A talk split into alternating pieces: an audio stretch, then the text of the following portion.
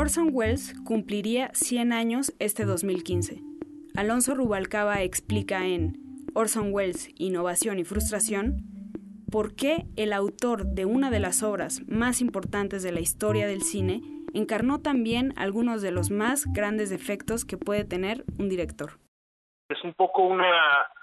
valoración general, por lo menos del principio de su carrera, que curiosamente, dada su cualidad de niño prodigio, empezó muy pronto, fue una carrera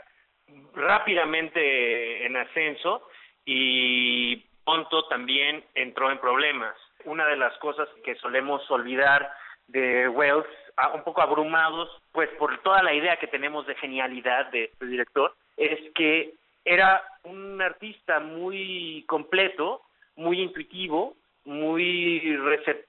de nuevas ideas, pero también era una especie de mal director, un mal director de teatro y mal director de cine, en que no lograba concentrarse por completo en un proyecto, lograba contagiar el entusiasmo a su equipo, pero el, el entusiasmo se le disipaba muy rápido y digamos no no llegaba a tiempo, no entregaba tiempo absolutamente nada, tardaba mucho en terminar los proyectos, si es que los terminaba, llegó a Hollywood uh, después de estar en Broadway durante durante muchos años y de cualquier modo estamos hablando que nada más tenía 24 años todavía, eh, con un contrato inusitado, completamente inusitado para la época, eh, con la con chance de dirigir lo que quisiera dirigir, dos proyectos por mucho dinero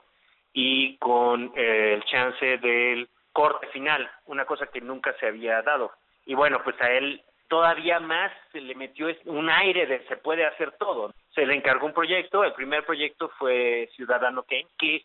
es el último, el primero y el último que hizo con toda libertad y con toda con toda la concentración y la pasión y el empuje y todo lo necesario y además con un equipo de colaboradores increíblemente bueno. Y de ahí en adelante fueron problemas. A partir de los 25 o 26 años ya no logró completar con toda la calma y con toda la concentración ningún proyecto. Es un poco lo que trata este artículo, recordarnos la cualidad prodigiosa, pero también este lado muy irresponsable que el artista solitario, el poeta o el novelista se lo puede más o menos dar y ya ya verá cómo vive, pero el artista que trabaja en equipo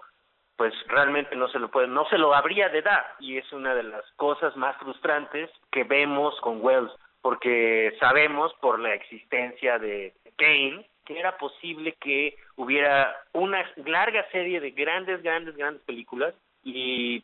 sucedió que hubo por lo menos otras dos grandes películas, pero en general fueron proyectos frustrados.